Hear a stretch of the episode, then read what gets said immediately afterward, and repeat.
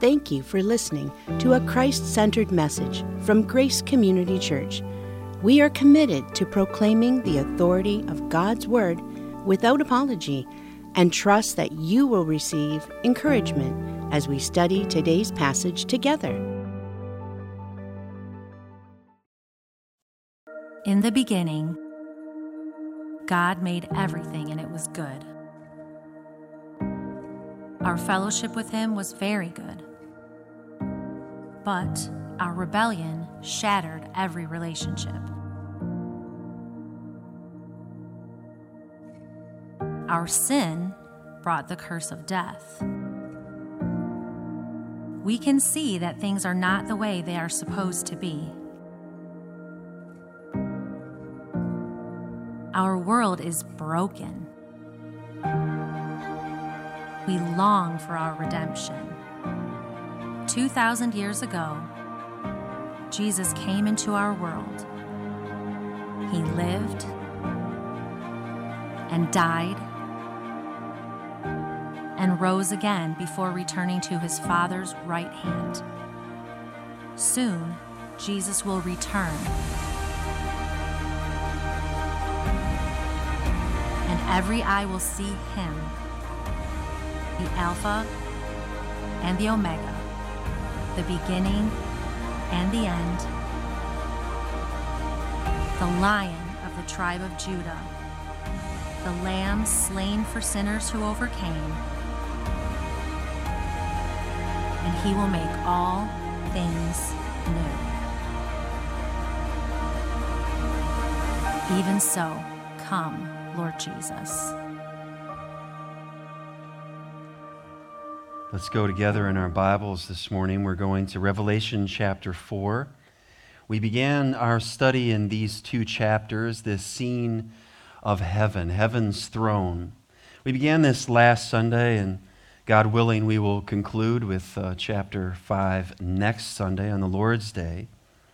Here we see the Apostle John is given a divine vision, a perspective from heaven's view, from God the Creator, who is the sustainer of everyone and everything. He's sovereign over every molecule. Do you believe that this morning?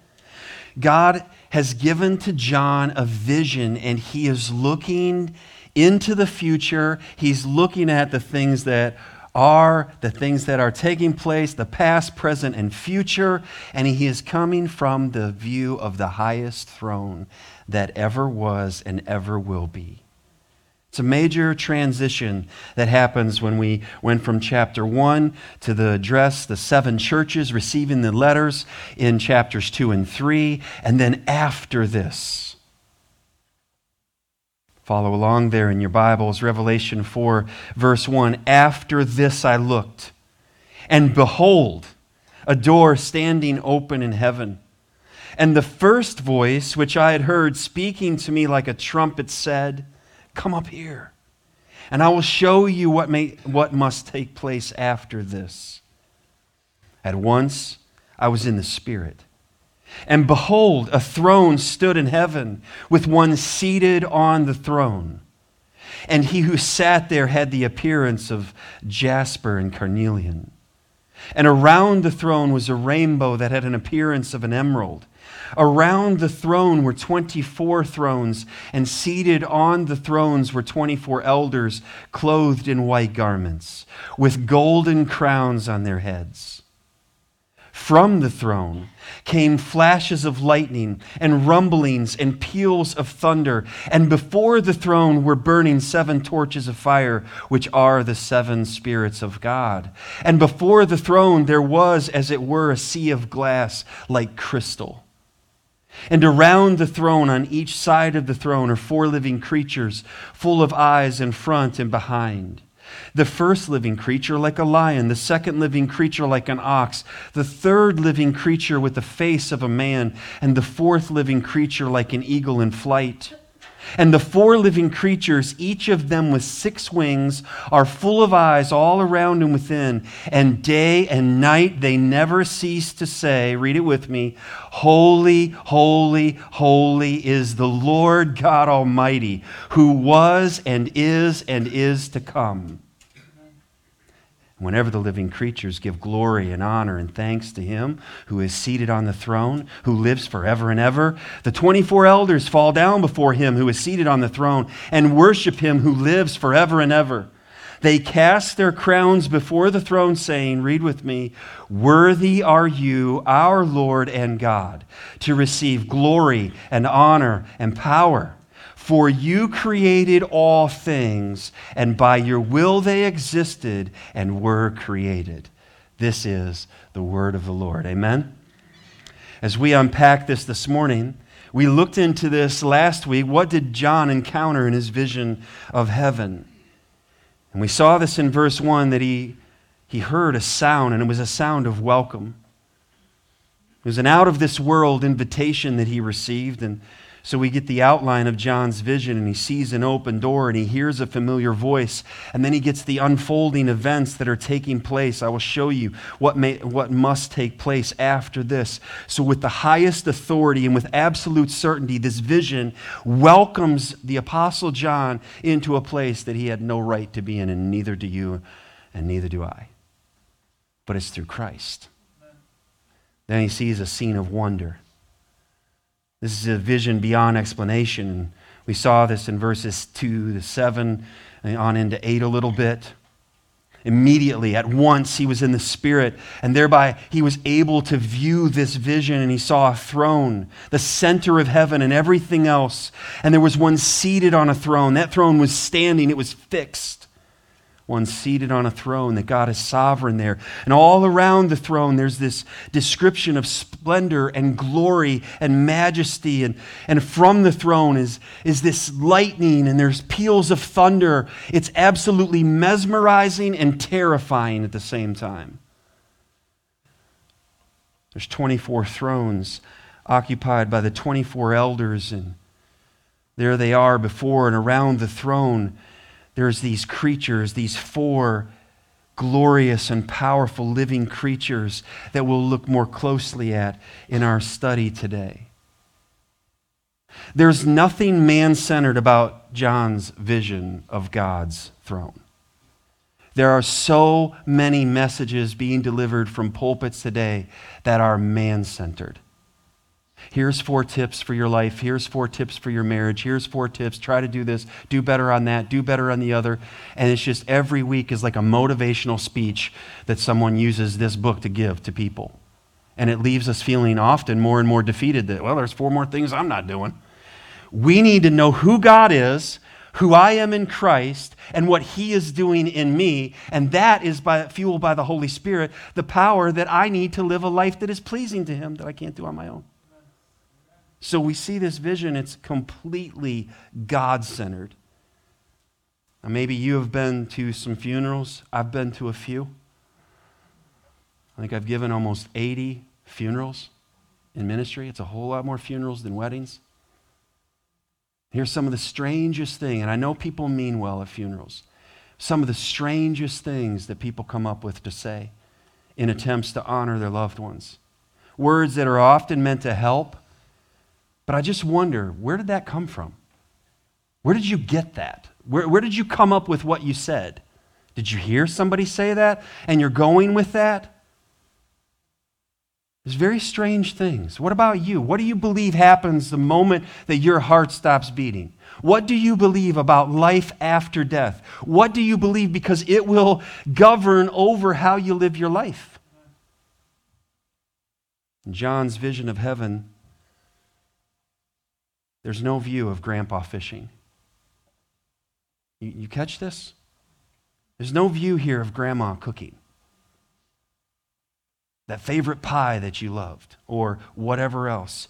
There's no great uncles drinking near the keg and they're partying up in heaven. You've heard it, haven't you? Watching football whatever it was that they really liked on earth, and it gets skewed that heaven is just earth on steroids. It's just earth more powerful and more centered around you. Did you catch that in Revelation 4? Everything in heaven is centered around God. And it will reorient our lives if we allow it to. All of those things that are said that people just pick up and they wing. It's nonsense. And it crushes my heart. But then I know this when I'm able to stand up and say, let's open the Word of God. Now we've moved into a different realm. Now we're not just winging screensavers, bumper stickers. We're going to something that we can build our lives on. And it's the rock of Christ. Hebrews 12, verse 28. Listen to how the writer of Hebrews says, Therefore, let us be grateful for receiving a kingdom that cannot be shaken. And thus let us offer to God acceptable worship with reverence and awe, for our God is a consuming fire. This is who our God is.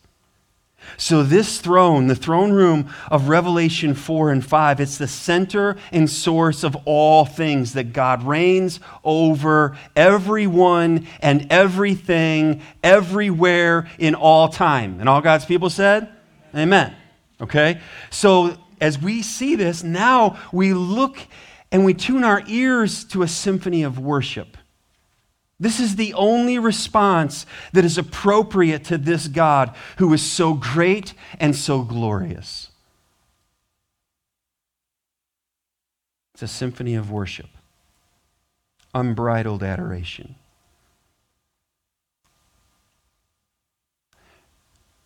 What thought do you give in the times when we gather to worship?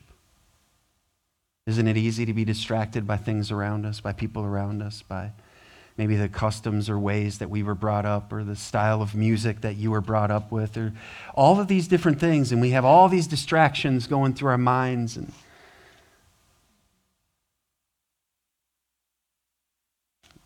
this made me think of the Old Testament, the Old Testament account when David comes in with the ark of the Lord and he is overjoyed because he tried his way and Uzzah died.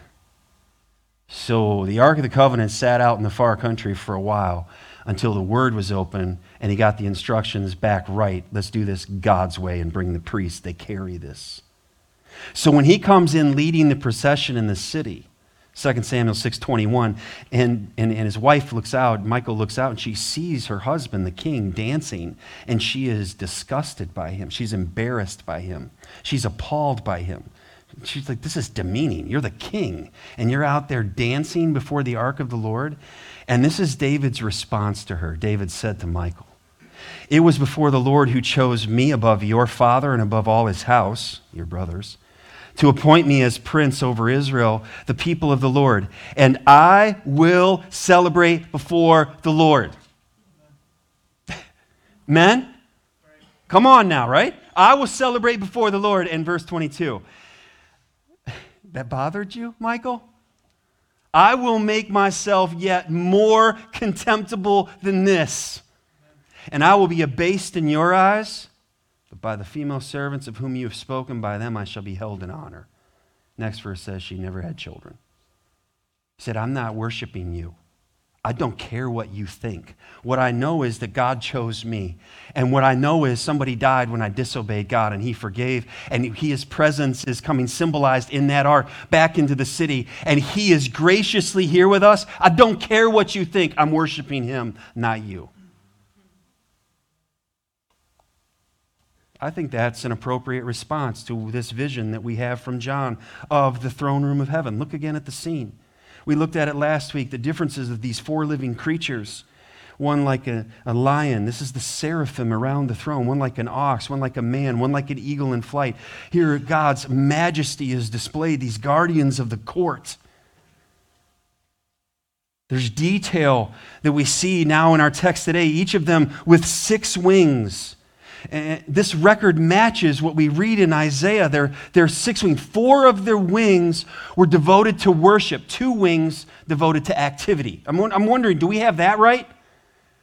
A lot of times it'd be five wings. I'm doing for the Lord. I'm doing, I'm serving, I'm working, I'm working.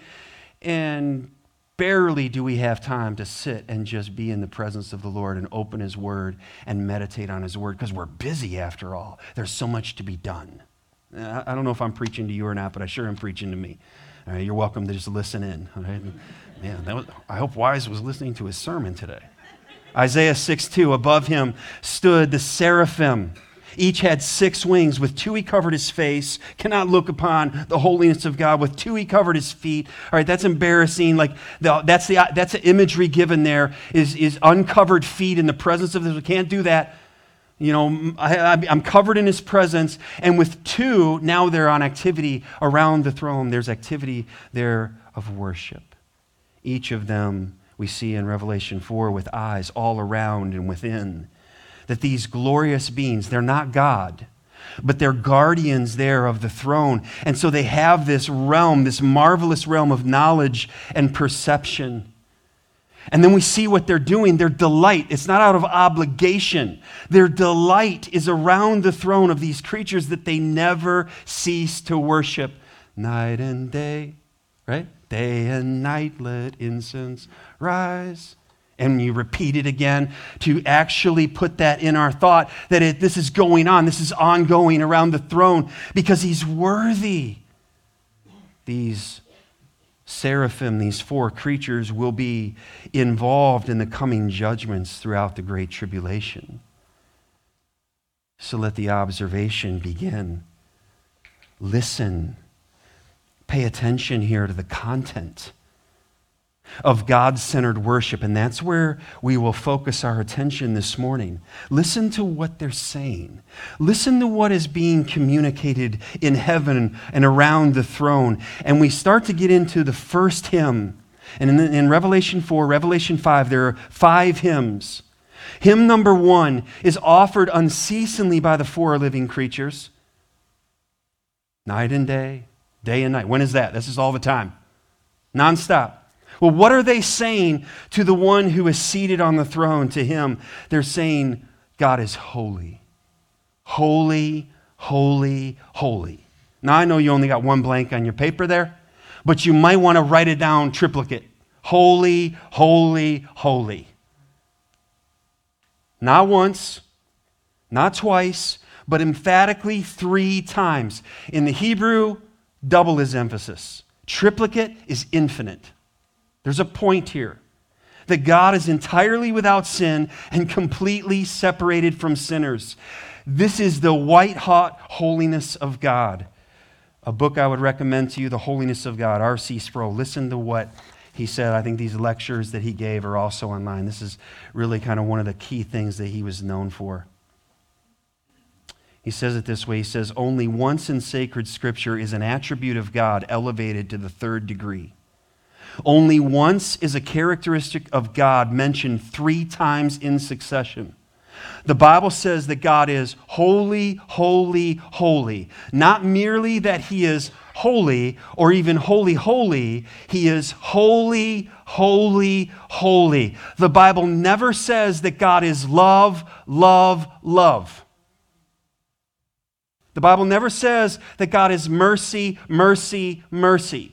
The Bible never says that God is wrath, wrath, wrath, but it does say that He is holy, holy, holy, that the whole earth is filled with His glory. Like, this is where we want to pause and say, Whoa. Thomas Watson said it this way Holiness is the most sparkling jewel of His crown, it's the name by which God is known. We see this even back in Isaiah 6, verse 3. We read this last Sunday. I want to read it again. And one, and this is of the seraphim, one called to another and said, Holy, holy, holy is the Lord of hosts. The whole earth is full of his glory. His glory is displayed in his hand. Uh, Leviticus 11:45 For I am the Lord who brought you up out of the land of Egypt to be your God. You shall therefore be holy. Why? For I am holy. It's who I am. Psalm 99:3 Let them praise your great and awesome name. Well, what's his name? Holy is he. He's the Holy One. Psalm 111 9, holy and awesome is his name. It's who he is. It's his name. 1 Peter 1:16 Peter makes the application to the church since it is written, "You shall be holy for I am holy." You ever amazed at how much children look like their parents? That's not by accident, you know. The Lord did that on purpose and not for us to look like our parents. He's saying, Who do you look like? Do you look like the Holy One? Do you see that working out in your life? Or do you look like what he said to the religious enemies that he had? You're, you're of your father, the devil. That's why you do what he does. You lie. Who do you resemble? Written in 1826 almost 200 years ago, a minister in England, England directly from Revelation 4. Holy, holy, holy. Lord God Almighty. Early in the morning, our song shall rise to thee. Holy, holy, holy, merciful and mighty, God in three persons, blessed Trinity. Holy, holy, holy. All the saints adore thee, casting down their golden crowns around the glassy sea. Cherubim and seraphim falling down before thee, which wert and art and evermore shall be. Holy, holy, holy, though the darkness hide thee. Most people don't, they don't care about Revelation 4 this morning. They care about the lions, they don't care about Revelation 4. Am I right or am I wrong? They care about their job, they care about their future, they care about their health, but they don't care about Revelation 4. The darkness. Men love darkness rather than light because their deeds are evil, Jesus said. The darkness hide thee. Though the eye of sinful man thy glory may not see, only thou art holy. There is none beside thee, perfect in power and love and purity. Holy, holy, holy, Lord God Almighty. All thy works shall praise thy name in earth and sky and sea. Holy, holy, holy, merciful and mighty, God in three persons, blessed Trinity. God is omnipotent. He's holy, He's omnipotent. He is the Lord God Almighty. He is glorious in power. He's infinite in power. There's no one stronger. There's no one greater than our God. There's none like our God. He is omnipotent. And you and I are not. Right? Try to shovel that heavy snow when it falls and it's wet. You realize, I am not omnipotent. I have a limited stamina here. Deuteronomy 26 8. And the Lord brought us out of Egypt with a mighty hand and an outstretched arm, with great deeds of terror, with signs and wonders. That's his arm. That's just his arm. He just brought us out of Egypt, that mighty nation. Isaiah 40, verse 28. Have you not known? Have you not heard? The Lord is the everlasting God, the creator of the ends of the earth. He does not faint or grow weary. His understanding is unsearchable. You will never find God doing this in the middle of the game, trying to catch his breath. That's me. All right, you'll find me doing that if I run up and down the court a couple times. Then I'm grabbing my shorts, sitting there, hanging on. Hang on, I'm trying to catch my breath. I'm about to pass out. That is not our God. Isaiah 59 1. Behold, the Lord's hand is not shortened, that it cannot save, or his ear dull, that it cannot hear. Huh? What'd you say? Not our God. God is omnipotent, God is eternal. This is what they're saying. He's the one who was and is and is to come. His eternality is repeated three times in this section, and we just learned that means something. Don't miss it. He is without beginning. He is without end. We read this in Revelation 1 4, John to the seven churches that are in Asia. Grace to you and peace from him who is present, who was past, and who is to come, and from the seven spirits who are before his throne. He's eternal. Well, what are they doing? These four, the, the cherubim, these creatures, what are they doing for the one who lives forever and ever? First of all, they're giving glory. All right, the word for glory is doxa, all right? It's where we get the word doxology. And the idea is that you evaluate rightly the worth of someone or something. All right, we, we got into trouble when assessors were going around, you know, in the last decade, assessing how much you need the house to be worth. Oh, okay. Yeah, it's worth X number, and then give them the loan for that, they can get in the house. But was it really worth that? No. They were making a false assessment. A doxology is making a right assessment. Do we live for our glory or do we live for God's glory? That's a question we need to think about. Do I live for my name or do I live for God's name? Well, how do I know that, Pastor? How easily do you get offended? What does it take for you to get bothered at someone? That'll tell us. Am I living for my name or am I living for his name? Doxology, praise God from whom all blessings flow. Praise him, all creatures here below. Praise him above, ye heavenly hosts. Praise Father, Son, and Holy Ghost. Amen. Right? It's the doxology. It's a, it's a proper assigning of value. He's worthy, worthy, worthy. And they're giving not only glory, but they're giving honor. Now, the Greek word for honor is time, time. That when you honor someone, when you value someone, you actually want to be with them. You give them time.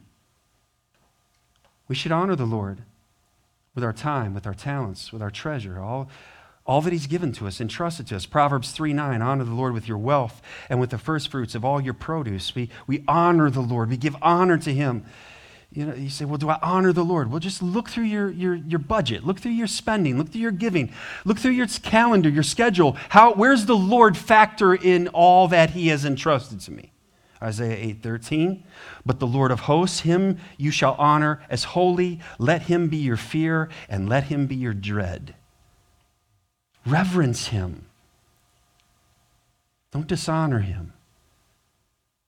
Loved ones, how important it is, is it for you to be with the ones you love? Let's start there. When you're with loved ones, are you really with them? Have you ever been with someone and you're in a conversation with them and just pass, but they don't have time for you? They're not really looking at you. They're not with you. They're there. Oh, I was with you. No, you weren't with me. You were maybe on your phone. You weren't with me. What is it? It's giving honor to someone when you're there with them and you're looking at them and you're engaging with them. I have to evaluate this. Time is limited. So, part of my evaluation is what do people do with the time that I give to them? Are they listening and do they apply what I'm pouring into their life or do they let it go in one ear and out the other? I only have so much time. So I'm looking for those who would be discipled who will hear and keep and put into practice because I only have one life and it's moving. Right? So is yours. Thinking about this truth caused me to think about what, what is the time that I'm giving to the Lord just quiet and alone with the Lord. We're just getting active and busy and planning, and there's, there's a lot going on. There's a lot to be done. But still, it's important to abide in me, Jesus said. For without me, you can do, I don't care who you are, you can't do anything. I want to choose the option that Mary chose to sit at the feet of Jesus. And there's Martha over there huffing puffing. Come on, we're busy, we're working. What are you doing? Martha, she chose the appropriate and the better thing is to simply be here I mean, Martha could have gone to Jesus and said, Hey, Jesus, here's some, some stuff. Could you just make dinner? I'm going to hang out with you. Right? Jesus did that. What do you got? Well, we got five loaves and two fish. All right, sit everybody down. Let's eat. There's Martha in the kitchen, blowing and going. You know what she was doing? Huffing, puffing, giving the stink eye to Mary. She's sitting in there, and I'm working in here. You know she was banging dishes. Come on, Lord. Don't you love me? We laugh. But I think that's probably because we can see ourselves in one of those two individuals. Maybe both of them at times. They're giving thanks. They're giving thanks. Eucharista is the word. It's where we get the word Eucharist. Thankfulness is a key for followers of Jesus Christ. You ever tried to argue with someone who's just filled with gratitude? Ah, oh, thank you so much for pointing that out. You know, you messed up. Thank you so much for letting me know about that. Okay. No, you really messed up. I know. I'm really sorry. Thank you so much for. How do you argue with that person? I'm just so thankful for the Lord for you. Can I give you a hug? No, I'm, I, wanted to fight some more. I wanted to argue about this. this is, oh, I'm just so grateful to God. Colossians 3:17. Whatever you do in word or deed, do everything in the name of the Lord Jesus, giving thanks to God the Father through him. Yeah, it really says whatever you do. Whatever you do, word or deed. Well, that leads us to the second hymn in verses 10 and 11. And this is offered responsively, but now we started out with a quartet, right? The four. Now we're to 24. And these are the elders. So it's, it's magnifying. This, this worship is intensifying, it's growing. Well, what are they doing before Him who is seated on the throne? First of all, we see they're falling down. We see their posture. They're falling down before Him. This is the first of six times we'll see these elders fall down, down prostrate before the throne. They are not preoccupied with their own glory, but with God's.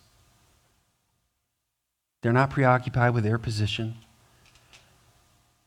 They're even unnamed as far as us knowing exactly who they are.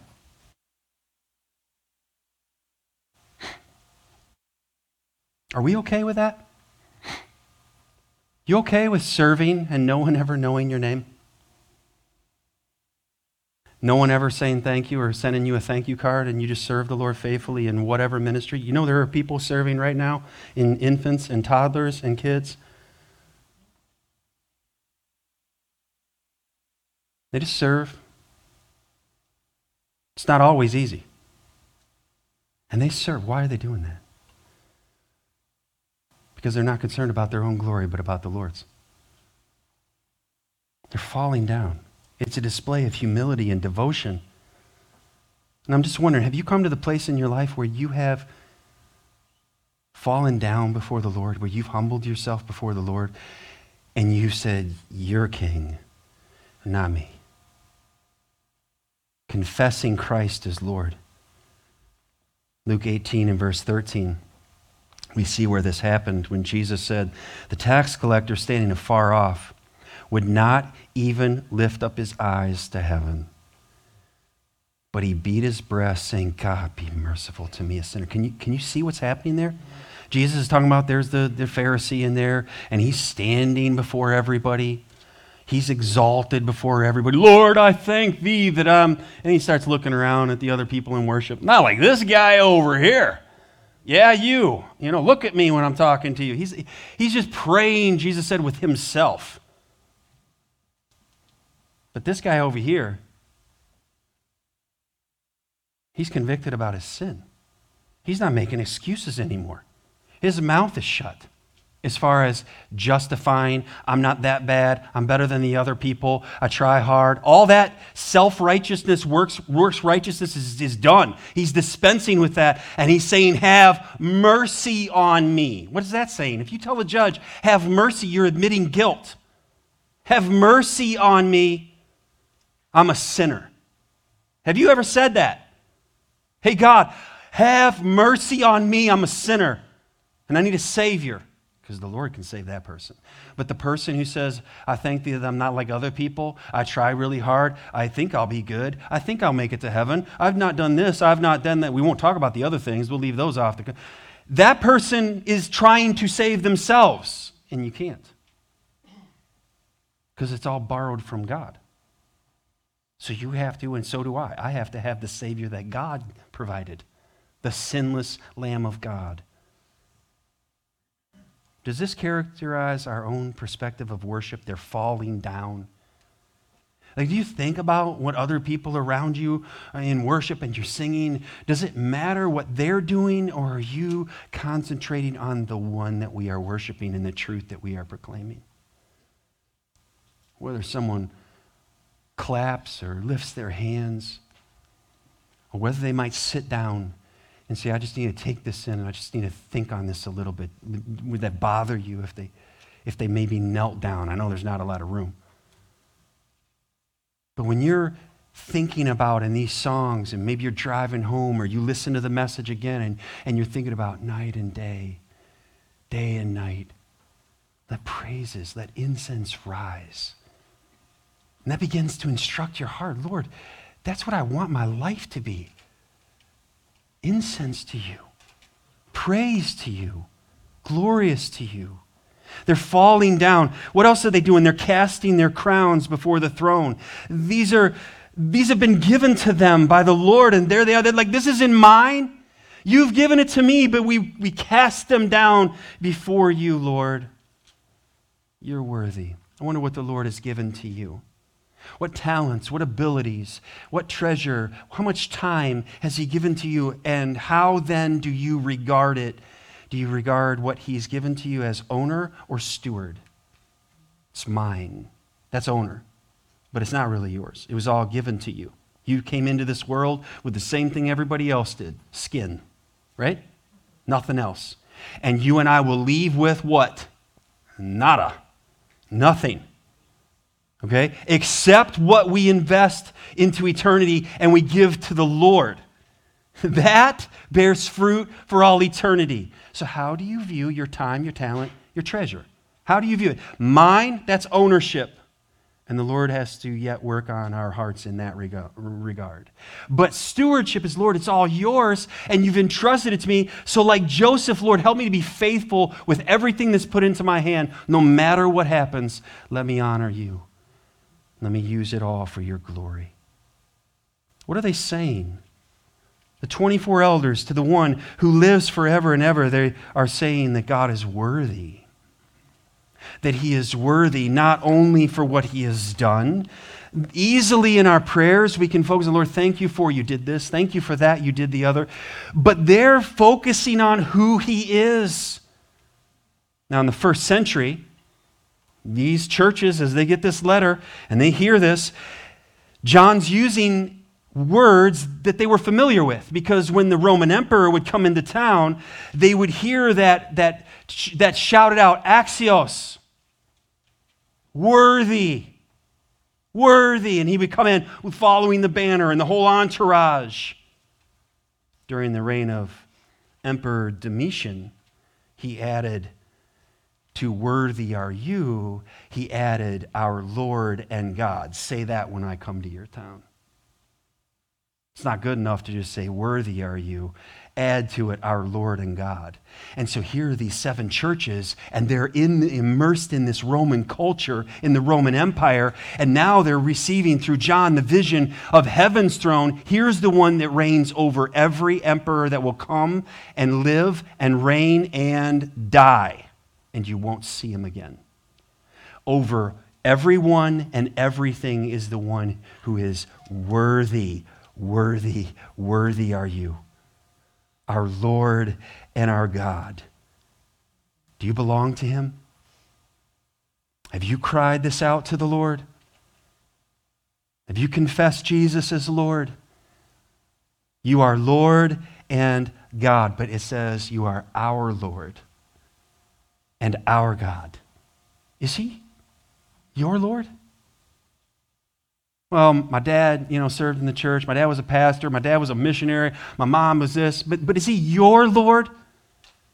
You've heard the message week after week for how many times, but have you come to the place where you have bowed down your life before Him and confess Jesus as your Lord? You are our Lord and you are our God. You are worthy to receive all glory and honor and power. You deserve the highest praise. I love that song, highest praise. You're worthy of it all glory, doxa, honor, time, time, power, dunamis it's a Greek word that means strength, ability, or might. It all belongs to the Lord, it's all His. Every ability that we can put a sentence together is the Lord giving it to me. And it's not guaranteed that I can make a sentence work next week. I, was struggling a little bit on Friday night putting sentences together. Just words were, what am I saying? You know, we were just cracking up around the table, but I'm not guaranteed. Every, every ounce of our ability to intellectual ability, physical ability, it is all borrowed from the Lord. It's not intrinsic to me. God is the creator. He's worthy. He's creator. They say, For you created everything. Well, if you created it, who does it belong to?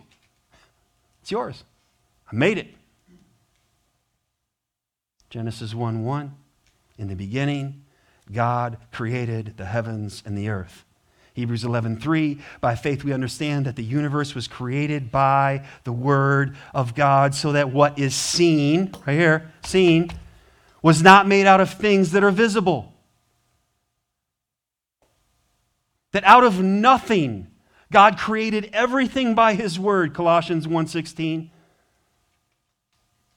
For by him Paul says, I attribute it all to Jesus, God's agent of creation, the deity of Christ. For by him all things were created in heaven and on earth, visible and invisible, whether thrones or dominions or rulers or authorities, all things were created through him and to him, for him.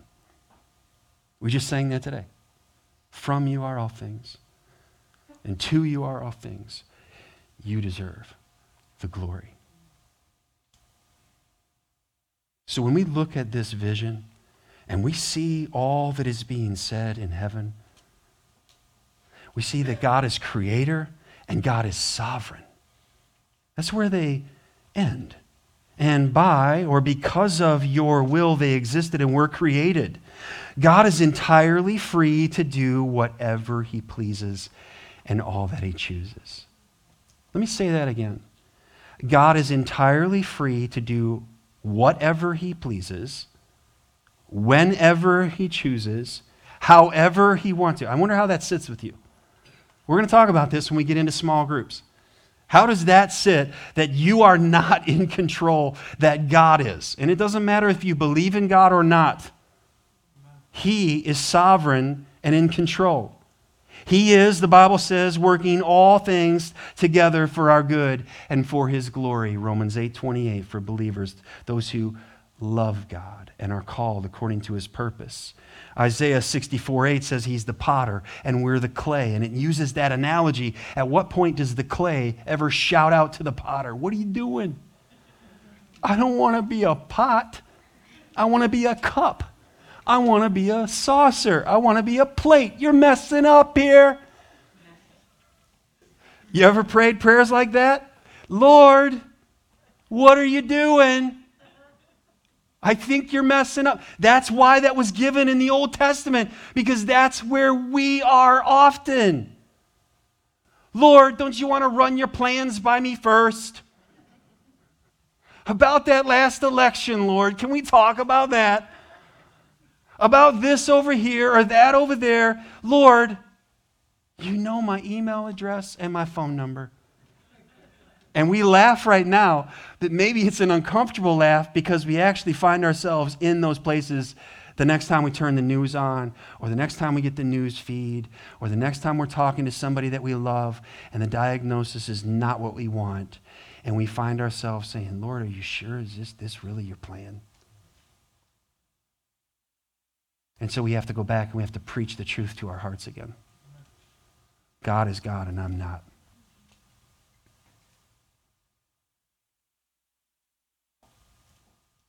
Ephesians 1:11.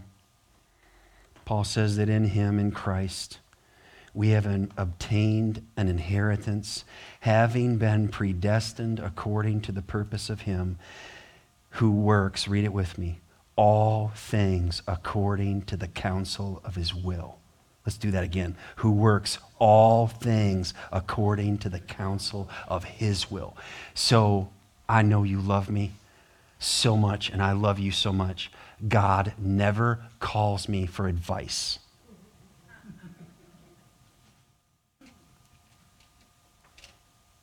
I need his perspective.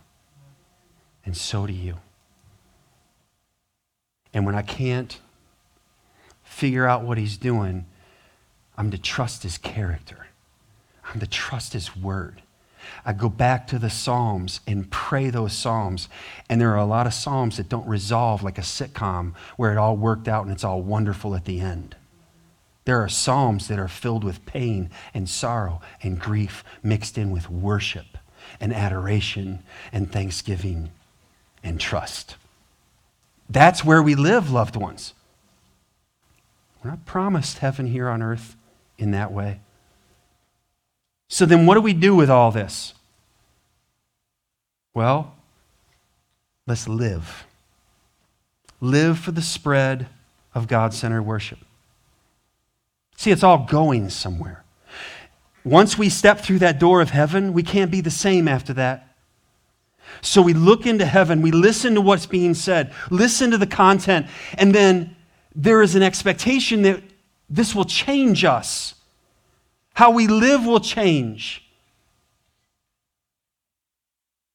Live for the spread of God centered worship, which all comes to fruition in chapter 5 in the Lamb of God slain for sinners in Jesus Christ. So, what is it going to look like if you and I live for the spread of God centered worship, like we see here in Revelation 4? Well, you and I are going to seek first the kingdom of heaven and his righteousness, not seek first our kingdom. So, there's some questions that we can ask to reflect on this. Am I giving God the honor and glory and thanks he deserves? Or am I holding back? Does the song of my life sing to God, or does it sing to me, or someone, or something else? Seek first the kingdom of God. And then we can strive together for holiness, that chief jewel of God's character. Holy, holy, holy. That'll transform the plans we're making, the thoughts we're thinking, our goals that we're setting. Seek first the kingdom of heaven. Seek first the kingdom of God. Strive together for holiness. If we're going to live for God centered worship, then it actually leads us to another level, and that is we're going to share the gospel invitation locally and globally. We're going to share the gospel invitation here and around the world. And we're in process of doing this, loved ones. The God's plan for the spread of the gospel is his church. It's you and me. He's not sending the seraphim to send the message. He's not sending the 24 elders. They would do such a better job where I work. Yeah? He put you there, child of God. And He's given you His Spirit.